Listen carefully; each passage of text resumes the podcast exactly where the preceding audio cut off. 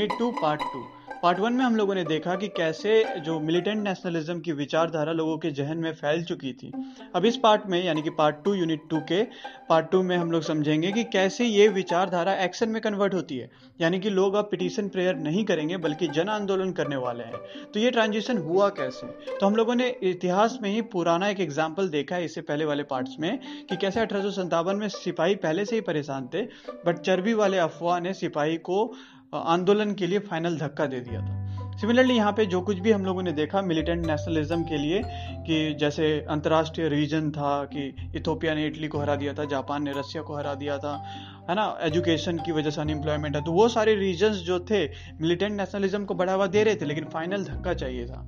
और वो फाइनल धक्का मिलता है बंगाल के विभाजन से। यानी कि जब अंग्रेज़ डिसाइड करते हैं कि अब हम बंगाल को विभाजन करेंगे तो ये जो पार्टीशन ऑफ़ बंगाल यानी कि बंगाल का विभाजन जो है, ये 1905 में होता है। लेकिन इसकी बातें 1903 से ही शुरू हो जाती है। तो पहले तो सवाल उठता है कि बंगाल का विभाजन क्यों करना है? अंग्रेज़ का क्या कहना था, ये भी समझेंगे, और साथ में समझेंगे कि भारत के लोगों का क्या कहना था। अंग्रेज़ का मानना था कि बंगाल बहुत बड़ा है, इसलिए इसका एडमिनिस्ट्रेशन कर पाना बहुत मुश्किल है। इसलिए इसका विभाजन करना ज़रूरी है। वहीं पर भारतीय लोगों का कहना, खास करके आईएनसी के जो मेंबर्स थे, जो लीडर थे इंडियन नेशनल कांग्रेस के, उनका कहना था कि नहीं ये लोग झूठ बोल रहे हैं। अगर विभाजन करना सिर्फ़ इसलिए है कि एडमिनिस्ट्रेशन आसान है तो लैंग्वेज के बेसिस पे डिवाइड करो कि लोग जहाँ पे रहें, एक दूसरे से बात कर पाए। बट आपने कैसे विभाजन किया कि जो मुस्लिम मेजोरिटी एरिया जो आज का बांग्लादेश है, उसे अलग कर दिया और बाकी का बंगाल अलग कर दिया? इससे हुआ क्या? इससे दो चीज़ें हुई। एक तो रिलीजन अलग अलग अलग रिलीजन के लोग अलग अलग हो गए। दूसरा, जो नॉन मुस्लिम वाली मेजोरिटी भी है, उसमें भी बंगाली स्पीकिंग लोग माइनॉरिटी में आ गए, क्योंकि यहाँ पे उड़ीसा भी है, बिहार भी उस वक्त बंगाल का पार्ट था तो ये लोग नॉन बंगाली थे। तो बंगाली लोग माइनॉरिटी में हो गए अपने ही बंगाल में, और साथ में रिलीजन के बेसिस पे भी एक बीज बो दिया वहाँ पे। तो ऐसा क्यों किया? क्योंकि जितने भी जन आंदोलन हुए थे इससे पहले हम लोगों ने भी देखा, वो सब के सब बंगाल में ही हो रहे थे। जैसे बंकिम चंद्र चटर्जी ने जब आनंद मठ लिखा था, वंदे मातरम, उसमें वर्णन था, वो भी बंगाल के ही थे। तो बहुत सारे बंगाल से ही रिवोल्ट हो रहे थे और खास करके बंगाली लोग ही थे वो। तो इसलिए बंगाली को बंगाल में ही माइनॉरिटी में ला दिया कि कोई जन आंदोलन ना हो पाए।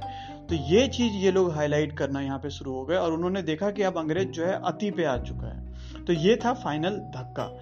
अब हम लोग समझते हैं कि कैसे ये मिलिटेंट नेशनलिज्म अब एक्शन में कन्वर्ट होगा। जो धक्का लगा, अब वो कैसे कन्वर्ट होगा। तो एक नई फिलोसफी उभर के सामने आई कि जो मॉडरेट्स थे, जब भी मैं मॉडरेट्स बोलूँ तो यानी कि पिटिशन प्रेयर वाले लोग, जो मॉडरेट लीडर थे आईएनसी के, वो भी अब समझने लगे कि हमारे साथ कुछ गलत हो रहा है।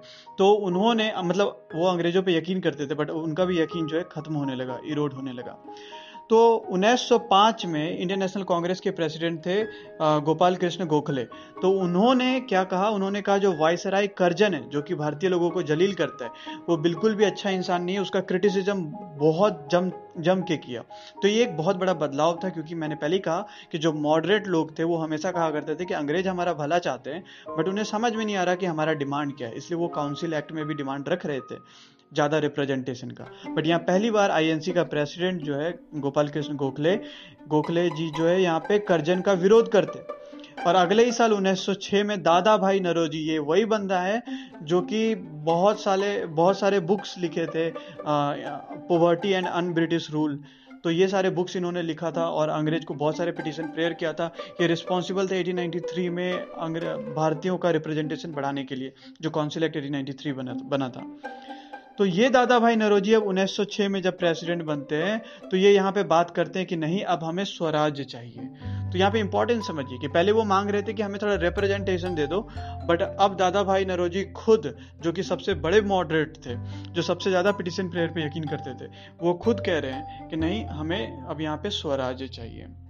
बट स्वराज से उनका मतलब था सेल्फ रूल यानी कि रिप्रेजेंटेशन जो है, वो ज़्यादा होना चाहिए। वो अंग्रेज़ को भागने के लिए नहीं करे। वो कह रहे हैं, बस हमें भी पद दो। अगर हम डिजर्व करते तो हमें भी रूल करने का मौका दो। बस वो इतना कह रहे थे। स्वराज से मतलब ये नहीं कि तुम यहाँ से भाग जाओ। क्योंकि वो एक मॉडरेट इंसान थे तो अचानक से इतना ज़्यादा विचारधारा में परिवर्तन नहीं होता है। बट जो लोगों का मिलिटेंट विचारधारा दिमाग में चल रहा था, वो देखे कि हमारे कांग्रेस के प्रेसिडेंट ही कह रहे हैं कि वायसराय गलत है। तो अब लोगों के अंदर और जुनून आ गया इन दो स्टेटमेंट की वजह से, जिसकी वजह से कांग्रेस के बहुत सारे कार्यकर्ता जैसे कि सुरेंद्र नाथ बनर्जी और आनंद मोहन बोस जो है जगह जगह जन आंदोलन करने लगे। मैं फिर से इंपॉर्टेंट पॉइंट यहाँ पे बताना चाहूँगा कि सुरेंद्र नाथ बनर्जी और आनंद मोहन बोस, ये दोनों के दोनों मॉडरेट थे, यानी कि पिटीशन प्रेयर पे यकीन करते थे। अगर सुरेंद्र नाथ बनर्जी की इतिहास की बात करूँ तो सुरेंद्र नाथ बनर्जी जो हैं, वो इससे पहले भी एक लीग, इंडियन लीग की स्थापना कर चुके हैं, जबकि इंडियन नेशनल कांग्रेस नहीं थी। 1876 में ही उन्होंने इंडियन लीग का फॉर्मेशन कर दिया था। क्या काम था इंडियन लीग का? इंडियन लीग का काम था लोगों तक सही इन्फॉर्मेशन पहुंचाना कि अंग्रेज़ हमारे साथ क्या कर रहा है, कैसे नहीं कर रहे हैं। बहुत सारे अंग्रेज़ जो स्कीम लेके आ रहे हैं, वो लोगों तक पहुंचाना। और साथ में इन्होंने एक द बंगाली नाम का न्यूज़पेपर वीकली स्टार्ट किया था और इसका क्या काम था? इसका काम था लोगों को जागरूक करना और अंग्रेज़ कहीं गलत कर रहा है तो वो बात उठाना। जब वर्नैकुलर प्रेस एक्ट आया तो सुरेंद्र नाथ बनर्जी भारत के पहले ऐसे नागरिक बने जिन्हें की कंटेम्प्ट ऑफ़ कोर्ट के तहत जेल डाला गया। यानी कि कंटेम्प्ट ऑफ़ कोर्ट का पहला केस किसी भारतीय पे लगा है तो वो सुरेंद्र नाथ बनर्जी है। तो यहाँ से समझने की कोशिश कीजिए कि ये बंदा मॉडरेट ही है पहले से कांग्रेस के बनने से पहले से ही ये पॉलिटिक्स में है। और ये बंदा जेल भी जा चुका है अपने पत्रकारिता की वजह से कंटेम्प्ट ऑफ़ कोर्ट की वजह से। तो यानी कि ये बंदा मॉडरेट तो है बट इसके अंदर यंग एनर्जी बहुत ज़्यादा है। तो ये अगर कोई विचारधारा आती है मिलिटेंट वाली तो ये सबसे पहले एब्जॉर्ब करेगा। और ये बंदा वही करता है। आनंद मोहन बोस के साथ जगह जगह जन आंदोलन शुरू कर देता है, जो कि मॉडरेट्स यूजुअली नहीं करते थे। क्यों नहीं करते थे? मैंने पहले बताया था मॉडरेट्स को गरीब, अनपढ़ गवार जनता पे यकीन नहीं था। उनको लगता था ये लोग जब तक एजुकेटेड नहीं होते हैं, तब तक इन्हें जन आंदोलन के साथ नहीं लेना चाहिए। बट यहाँ पे ये भी परिवर्तन आ रहा है। तो ये परिवर्तन क्यों आया? क्योंकि मैंने बता दिया आईएनसी के जो प्रेसिडेंट थे, गोखले दादा भाई नरोजी उनका भी बिहेवियर चेंज हो चुका था। तो सुरेंद्र नाथ बनर्जी और आनंद मोहन बोस दोनों जन आंदोलन करते हैं। इतना ज़्यादा भीड़ होता है जो आज तक कभी नहीं हुआ था। और आनंद मोहन बोस के बारे में एक बात और बता दूँ कि वो साधारण ब्रह्म समाज से बिलोंग करते थे, साधारण ब्रह्म समाज, जो ब्रह्म समाज राजा राम मोहन राय ने स्टार्ट किया था कि सती सिस्टम को हटाना है और बाल विवाह हटाना है, उसी ब्रह्म समाज में आगे जाके केशव चंद्र सेन आते हैं और केशव चंद्र सेन से टूट करके ये आनंद मोहन बोस साधारण ब्रह्म समाज बनाते हैं। मैंने ये बैकग्राउंड क्यों दिया? क्योंकि ये दोनों कहीं ना कहीं हिंदू रिलीजन से कनेक्टेड थे। सुरेंद्र नाथ बनर्जी ने एक स्टेटमेंट दिया था कि हम सतयुग लाएँगे। ये एक इंपॉर्टेंट लाइन है, क्योंकि सतयुग हिंदू रिलीजन से कनेक्टेड है। तो जो कोर रिलीजियस वादी हैं, बाकी रिलीजन्स के, वो आपको एक्सेप्ट नहीं करेंगे एज अ लीडर तो यहाँ पे एक सेक्युलर लीडर की ज़रूरत थी बट सुरेंद्र नाथ बनर्जी का, क्योंकि उनका जो उनका जो फ्रेंड सर्किल था, वो शायद ऐसा नहीं था, जिसकी वजह से वो अंग्रेज़ को हटाने का तो सोच रहे थे, एक स्वराज की बात तो सोच रहे थे बट उन्होंने कभी सोचा नहीं कि बाकी रिलीजन्स को भी इनकलकेट करना है. तो यहाँ पे एक डिवाइड एंड रूल खेलने का जगह हमने दे दिया था. अब इसी जगह को हम लोग फिर से आगे देखते हैं कि जो नया विचारधारा पनपा, उसको हम लोग बोलते हैं एक्सट्रीमिस्ट विचारधारा। क्या होता है एक्सट्रीमिस्ट विचारधारा? एक्सट्रीमिस्ट विचारधारा का मतलब जो मॉडरेट लोग पिटिशन प्रेयर करते थे, ये एक्सट्रीमिस्ट वो विचारधारा है जिसमें पिटिशन प्रेयर की जगह हम लोग पैसिव रेजिस्टेंट करेंगे।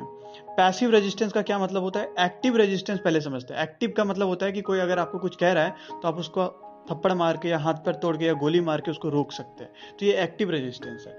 पैसिव रेजिस्टेंस क्या है? बिना मारे आपको रजिस्ट करना है। लाइक आप जन आंदोलन कर दिए बहुत बड़ा। आप रैली निकाल दिए बहुत बड़ा। तो इस तरीके से जो रेजिस्टेंस होता है, उसको बोलते हैं पैसिव रेजिस्टेंस यानी कि इसमें आपने हथियार नहीं उठाया। है तो चंद्रशेखर आज़ाद जैसे लोग जो हैं, वो पैसिव रेजिस्टेंस नहीं करते थे, वो एक्टिव रेजिस्टेंस थे, वो रिवॉल्यूशनरी थे।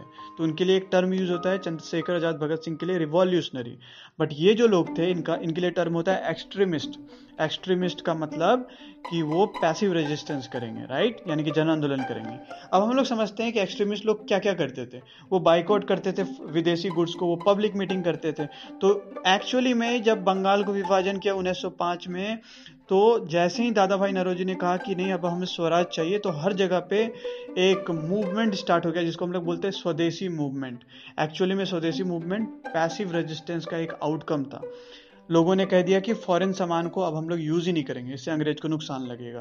तो एक स्वदेशी मूवमेंट स्टार्ट हो गया। इसके लिए जगह जगह पब्लिक मीटिंग स्टार्ट हो गए जिसमें कि अश्वनी दत्ता जो है वो हर जगह लोगों को बताना शुरू कर दिए कि आ, हमें कैसे इस मूवमेंट को आगे बढ़ाना है। अश्वनी दत्ता की खासियत क्या है कि उन्होंने स्ट्राइक करवाना शुरू कर दिया था हर जगह पे।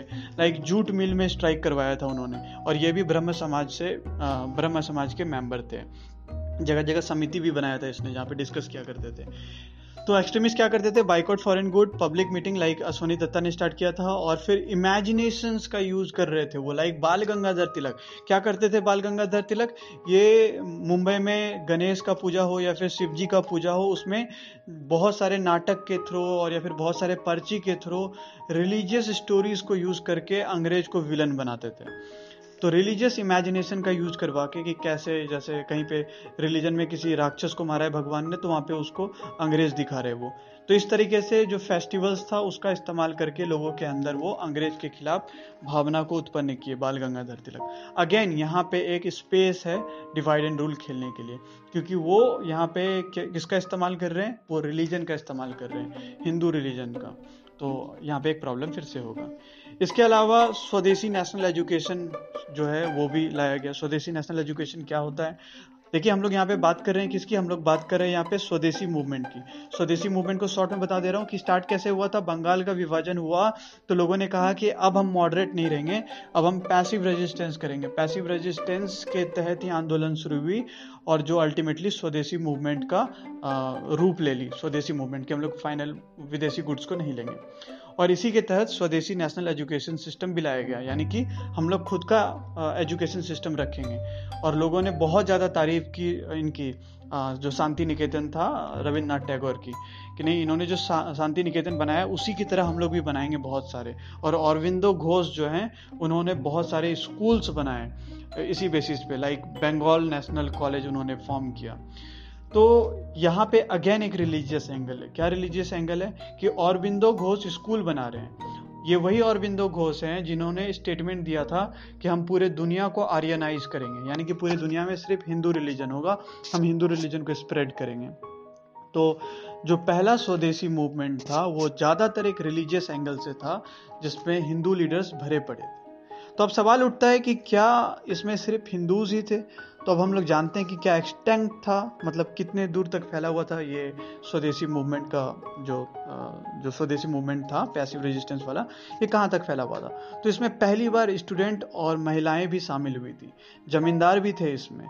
मुस्लिम्स में अपर और मिडिल क्लास को छोड़ के बाकी मुस्लिम्स इसमें पार्टिसिपेट किए थे। अब लोग पूछेंगे कि अपर एंड मिडिल क्लास क्यों नहीं पार्टिसिपेट किए थे? तो पहला रीजन तो यही है कि इसमें एक रिलीजियस एंगल पहले से ही था कि हम पूरे दुनिया को आर्यनाइज यानी कि हिंदूवादी में कन्वर्ट करेंगे, जैसा कि अरविंदो घोष ने कहा था। तो ऑब्वियस ये बात है कि बाकी रिलीजन इसे एक्सेप्ट नहीं करेंगे। तो यहाँ पे एक सेक्युलर होने की बात थी जो उस वक्त नहीं था। इसलिए महात्मा गांधी का जो मूवमेंट है, वो ज़्यादा सक्सेसफुल रहा था in comparison to swadeshi movement ये यहाँ पे फॉल्ट या फिर ड्रॉबैक कह सकते हैं। इसके अलावा क्या प्रॉब्लम था कि जो नवाब था उस वक्त का बंगाल का सलीमुल्ला। तो वो सलीमुल्ला की खासियत क्या थी? कि वो ऑलरेडी अंग्रेज़ के हाथों में बिक चुका था। अंग्रेज़ कह रहा था कि हम आपके जो नवाबी है, जो आपका जो नवाबी है, हम उसको प्रोटेक्ट करेंगे। आप बस मुस्लिम्स को अपने साइड में कर लो। हम आपको बंगाल विभाजित करके एक मुस्लिम मेजोरिटी एरिया दे देंगे। आप अपना रूल करो। तो इस तरीके से नवाब को खरीदा गया था। इसलिए मैंने कहा क्या अपर और मिडिल क्लास के जो मुस्लिम्स थे, वो पार्टिसिपेट नहीं किए थे स्वदेशी मूवमेंट में। बट जो जो लो क्लास में थे, यानी कि जो बहुत गरीब थे, उन्होंने पार्टिसिपेट किया था। क्योंकि उन्हें फ़र्क नहीं पड़ता नवाब क्या करते नवाब भी उनके साथ गलत करते हैं तो वो बिक नहीं पाए। क्योंकि उनके लिए पैसे का अहमियत नहीं था। तो ऐसे सिचुएशन में उन्होंने पार्टिसिपेट कर लिया। वहीं पे अगर हम लोग नॉन मुस्लिम्स की बात करें तो नॉन मुस्लिम में जो पेजेंट्री है, यानी कि जो बहुत गरीब हैं, उन्होंने पार्टिसिपेट नहीं किया। उन्होंने क्यों नहीं पार्टिसिपेट किया? क्योंकि इंडियन नेशनल कांग्रेस में पहले से ही लोगों को था कि जो यार जो बहुत गरीब है, वो बहुत अनपढ़ है तो उनको समझाना मुश्किल है। तो इसलिए उन्होंने वहाँ तक अपनी आवाज़ को पहुँचाई ही नहीं थी। बस एक अपर मिडिल क्लास और मिडिल क्लास के लोग पार्टिसिपेट किए हुए थे नॉन मुस्लिम्स में, क्योंकि ये लोग वो थे जो एजुकेशन अफोर्ड कर पा रहे थे। तो कांग्रेस को भी लगा कि यार इनको समझाना आसान है। समझ में आ गया। इसके अलावा हम लोग समझते हैं कि मूवमेंट फेल क्यों किया? तो देखिए फेल करने का तो सबसे इंपॉर्टेंट यही था कि एक यूनिटी नहीं था वहाँ पे। कहीं ना कहीं मुस्लिम्स अलग थे और कहीं ना कहीं जो जो हिंदूज भी थे तो वो उसमें पेजेंट्री नहीं था। और फेल करने का जो सबसे इंपॉर्टेंट रीजन था वो था जो मूवमेंट था वो काफ़ी लंबा खींच गया। ये मूवमेंट जो जो स्वदेशी मूवमेंट था, ये बहुत लंबा खींच गया। कोई भी मास मूवमेंट ना लंबा नहीं चल सकता, क्योंकि हर लोगों का अलग अलग रीजन्स होता है मूवमेंट में आने का। एक अकेला इंसान अगर कभी रिवेंज लेता है तो वो पूरी ज़िंदगी तक रिवेंज ले सकता है। वो उस मूवमेंट को बहुत लंबा चला सकता है।